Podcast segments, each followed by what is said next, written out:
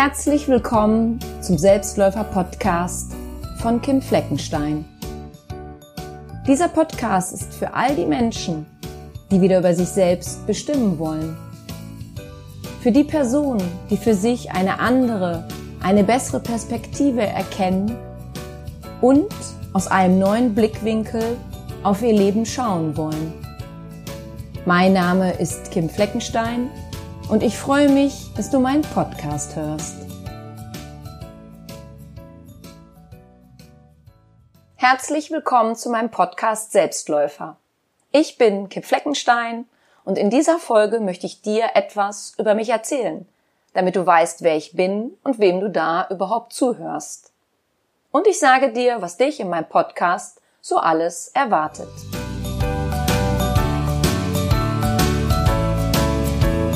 Ja, ich heiße Kim Fleckenstein und ich lebe in München.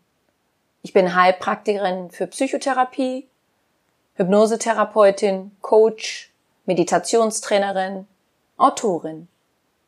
Ich habe ein zwölf Wochen Online-Programm Panikstoppen entwickelt und außerdem habe ich seit einigen Jahren einen Online-Shop, in dem ich über 150 Audioprogramme auf Basis der Hypnose, des Mentaltrainings und der Meditation anbiete. Das für die Kategorien Gesundheit, Ängste, Entspannung, Persönlichkeitsentwicklung und vielen weiteren. Diese Programme gibt es auch als Apps bei Amazon, Apple und Google. Wer sind die Menschen, die zu mir kommen und eine Therapie, ein Coaching in Anspruch nehmen oder eines meiner Programme anhören? Stelle dir vor, du bist mit etwas unzufrieden oder sogar sehr unglücklich. Etwas macht dir seit längerem Angst Du verspürst einen Mangel an Selbstbewusstsein und Selbstliebe und du willst das endlich ändern. Oder du hast dir ein Ziel gesetzt, das du erreichen willst, aber du weißt nicht wie. Du willst dich selber besser verstehen und noch anders kennenlernen als bisher. Meine Aufgabe dabei als Therapeutin, Coach und Trainerin ist es, dich darin zu unterstützen dir einen anderen Blickwinkel für dein Thema, dein Problem, deine Herausforderung, vor der du momentan stehst, zu geben. Ich zeige dir eine neue Perspektive auf, aus der du auf dich und dein Thema schauen kannst, um von dort aus für dich eine bessere Lösung als die bisherige zu entdecken. Ich bin niemandes Guru und ich möchte das auch nicht sein. Ich bin mein eigener Guru und das reicht. Es geht in diesem Podcast nämlich nicht darum, dass ich die allwissende Therapeutin oder ähnliches bin, sondern ich biete dir zu verschiedenen Themen Optionen und Möglichkeiten an, die du für dich anwenden kannst, wenn du das möchtest. Ich berichte dir auch in den kommenden Folgen, was mir geholfen hat, mich heute zu 100 Prozent lieben und so annehmen zu können, wie ich bin. Denn das war jahrzehntelang leider nicht der Fall. Ich habe als Jugendlicher einige Jahre unter einer Essstörung gelitten. Ich war extrem launisch, unausgeglichen und nur im Außen auf der Suche nach Liebe und Anerkennung. Ich war schon über 30, als ich begriffen habe, dass es nur eine Person geben kann, die mich lieben und wirklich glücklich machen kann, und das bin ich selbst. Daher heißt dieser Podcast auch Selbstläufer, denn in deinem Leben geht es um dich, um dein Selbst und dass du deinen Lebensweg selber gehst, ihn selber läufst, vollkommen egal, wie jung oder alt du derzeit bist. Ich werde in meinem Podcast auch viele Beispiele aus meiner Praxis geben. Dazu werde ich den Namen der Person und auch immer wieder mal das Geschlecht verändern, so dass keinerlei Rückschluss auf diese Person gezogen werden kann. Manchmal werde ich auch einen Gast interviewen, um dir zu bestimmten Themen weitere Ansichten, Meinungen und Tipps zu präsentieren, die dir für dein Selbst und deinen weiteren Lebensweg weiterhelfen können. Ich lade dich auch immer mal wieder ein, mit mir zusammen zu meditieren. Wenn du also eine Folge anhörst, in der ich eine Meditation eingesprochen habe, bitte ich dich darum, dass du dir einen Ort suchst, an dem du nicht gestört wirst und währenddessen nichts anderes tust, als dich auf die Meditation zu konzentrieren und einzulassen. Ich möchte mich bei dir nun mit folgendem Satz verabschieden. Unsere Zeit in diesem Leben ist begrenzt. Daher ist es unsere Aufgabe, uns zunächst um uns selbst zu kümmern, uns bewusst wahrzunehmen, uns zu respektieren, uns zu achten und vor allem uns selber zu lieben. Denn dann können wir auch unsere Mitmenschen lieben und uns von ihnen lieben lassen. Vielen herzlichen Dank, dass du meinen Podcast anhörst und bis bald. Ich freue mich auf dich. Deine Kim.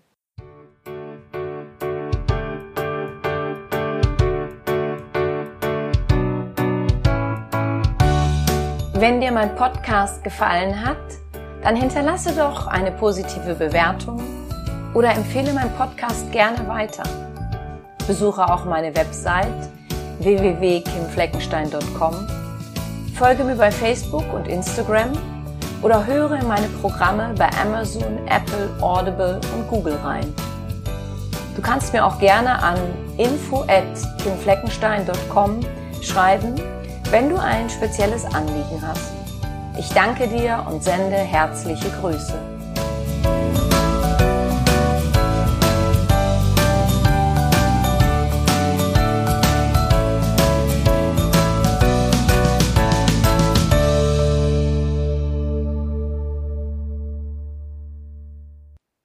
Hallo, schön, dass du da bist. Ich begrüße dich in dieser Folge 15 zu einem Thema, das jedes Lebewesen angeht.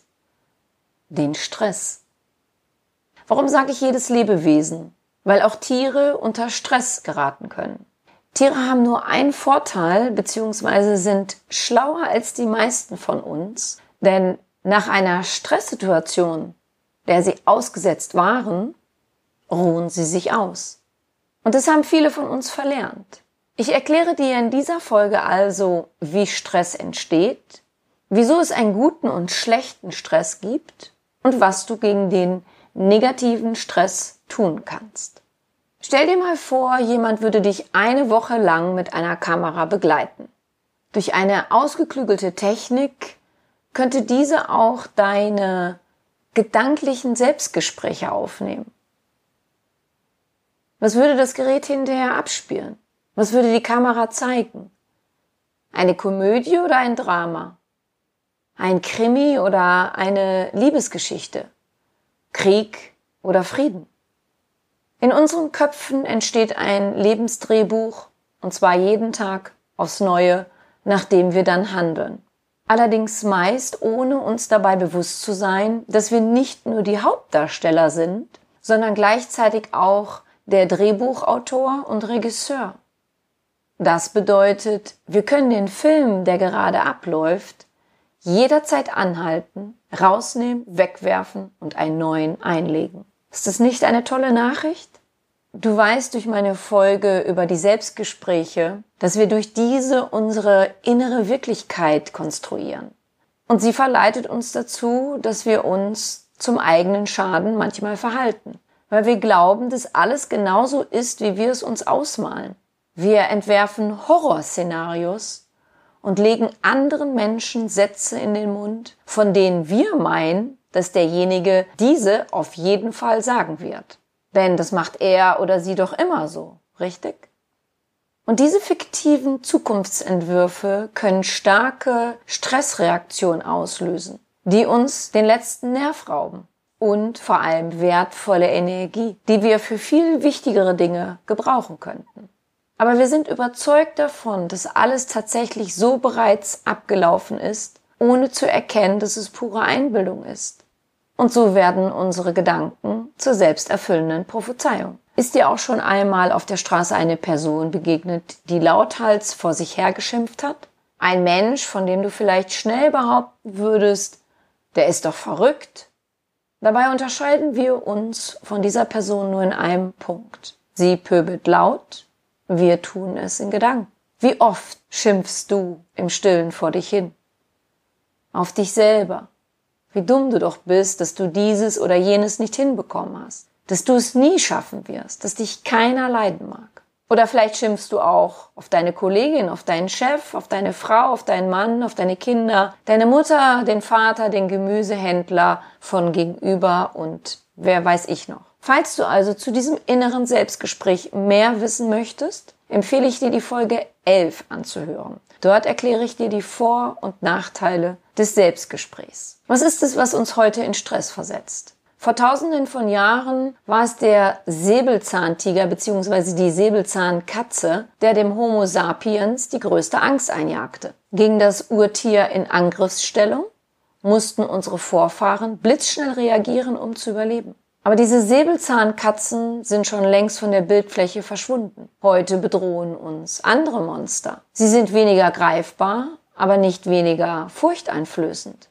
Unsere Angstmacher heutzutage heißen Perfektionismus, Erwartungsdruck, Karrierekonkurrenz oder ständige Erreichbarkeit mittels Handy und Laptop.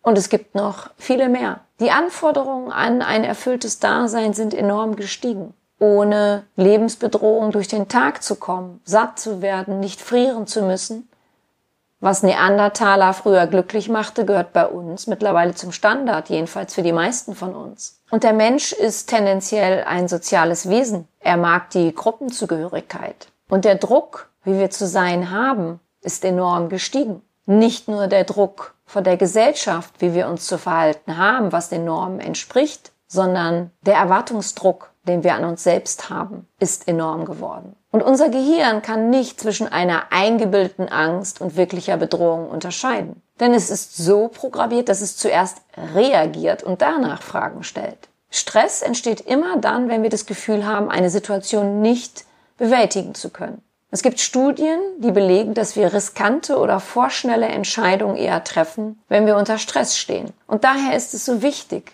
in einer Stresssituation ruhig zu werden, sich also gezielt zu entspannen und erst dann zu reagieren. Wobei eine gewisse Belastung nicht immer negativ sein muss. Der sogenannte Eustress beeinflusst den Organismus auf positive Art und Weise. Denn ein grundsätzliches Stress bzw. Erregungspotenzial ist für das Überleben eines Organismus sehr wichtig. Beim Eustress ist der Weg das Ziel. Wir wachsen über uns hinaus und durchlaufen eine positive Veränderung.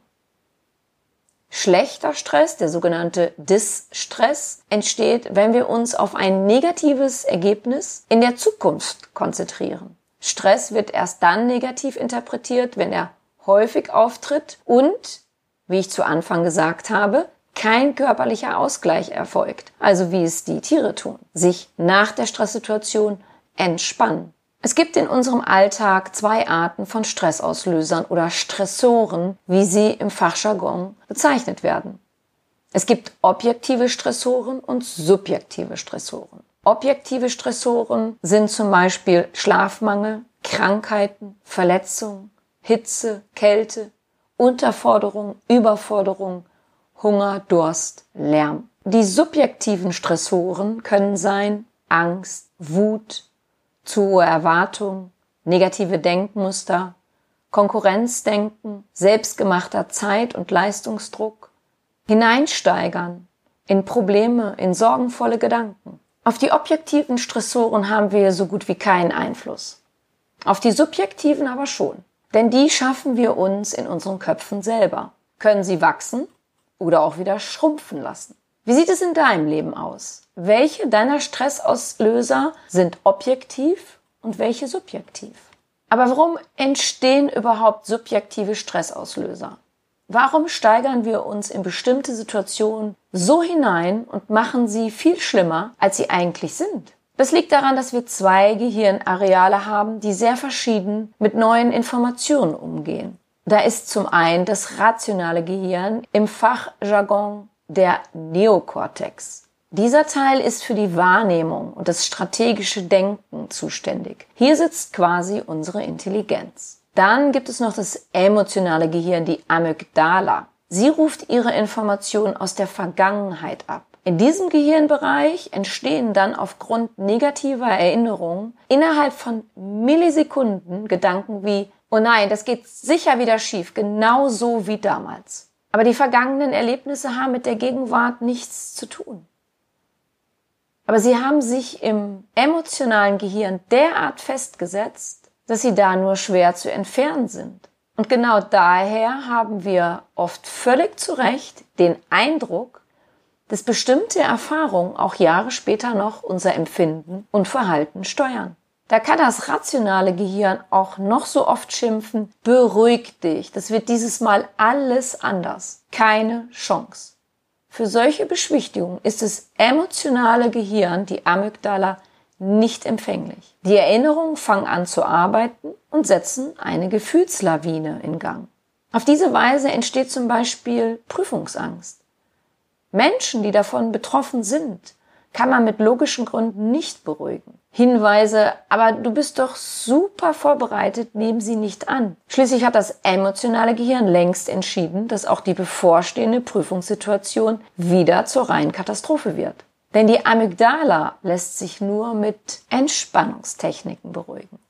Wie bestimmen wir eigentlich, was uns im Leben wichtig ist? Das ergibt sich aus unseren individuellen Werten. Die funktionieren wie ein Navigationsgerät, das uns durch den Lebensdschungel dirigiert.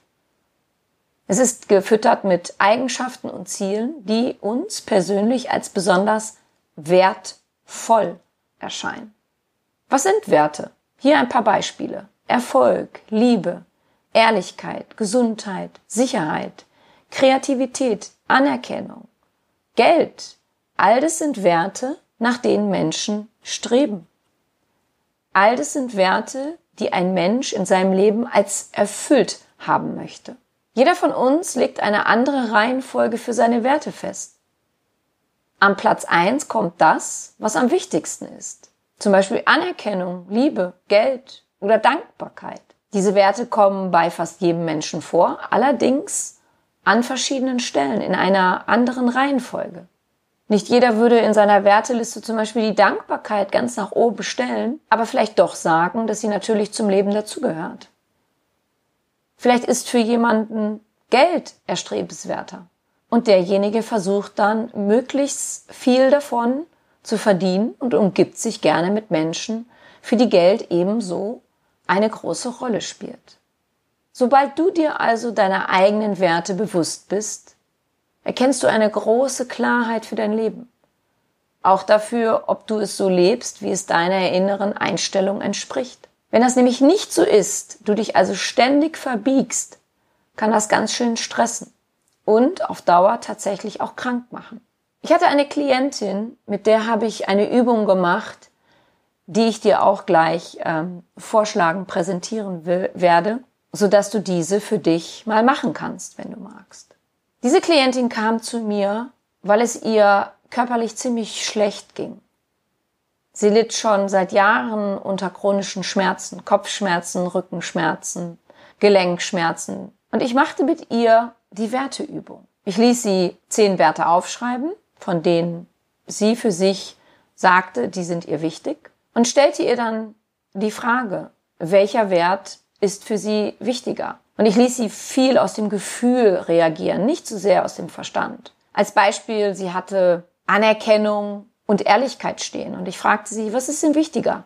Anerkennung oder Ehrlichkeit? Und nachdem wir dann die Reihenfolge hatten, zeigte ich ihr diese und fragte sie, ob das stimmig für sie ist, ob sie nach diesen Werten lebt. Meine Klientin nahm den Zettel, hielt den Zettel sich vor das Gesicht und ich konnte sehen, wie ihre Schultern anfingen zu zittern, zu beben, weil die Klientin nämlich bitterlich weinte, weil sie durch diese Übung erkannt hat, dass sie überhaupt nicht ihre Werte lebt und dass dieses Nichtleben ihrer Werte dazu geführt hat, dass es ihr im Laufe ihres Lebens körperlich immer schlechter ging. Meine Übung ist also nun für dich, dass du mal eine Liste von zehn Werten erstellst, die dir wichtig sind. in den Kategorien mein Leben, mein Beruf und meine Partnerschaft. Solltest du derzeit weder einen Beruf ausüben noch in einer Beziehung leben, dann nimm nur die Kategorie mein Leben. Durch diese Übung erkennst du, wo dein Lebensnavi dich hinführen darf. Es hilft dir dabei, konsequente Entscheidungen zu treffen und diese umzusetzen.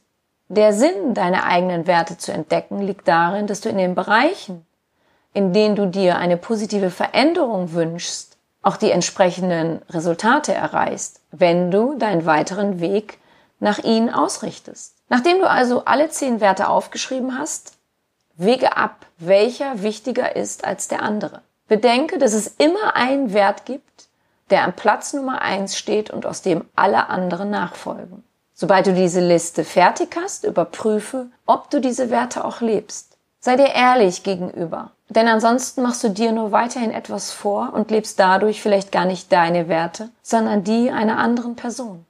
Was kannst du tun, um mit dem negativen Stress besser umzugehen? Wahrscheinlich kennst du schon die Antwort darauf. Du darfst darauf achten, regelmäßig zu entspannen. Es gibt verschiedene Entspannungstechniken, die dir dabei helfen können. Das sind zum Beispiel Hypnose, Meditation, Yoga, Tai Chi, Qigong, progressive Muskelentspannung, autogenes Training. Ich als Hypnosetherapeutin und Meditationstrainerin unterstütze meine Klienten mit diesen Techniken, damit sie lernen, mit Stresssituationen anders und besser als bisher umzugehen. Wieder mehr auf sich achten, um frühzeitig auf die Stressbremse zu treten.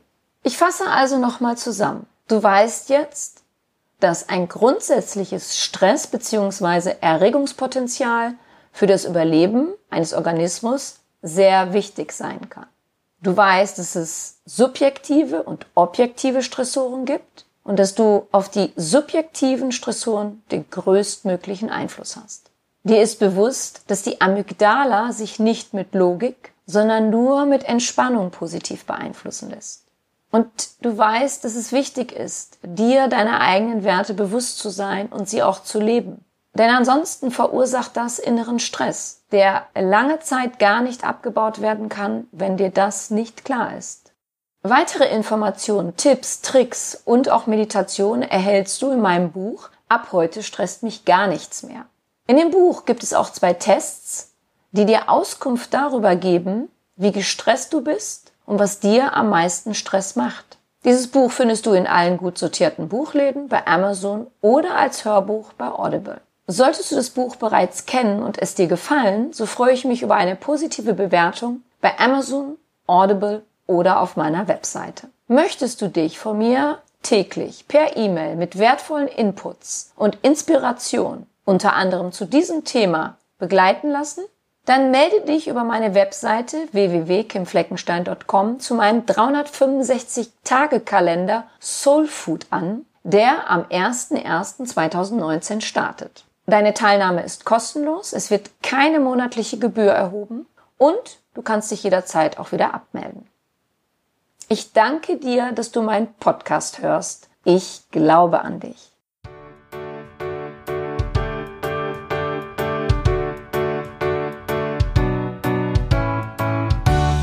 Wenn dir mein Podcast gefallen hat, dann hinterlasse doch eine positive Bewertung oder empfehle meinen Podcast gerne weiter.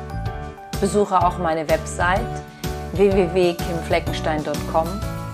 Folge mir bei Facebook und Instagram oder höre in meine Programme bei Amazon, Apple, Audible und Google rein.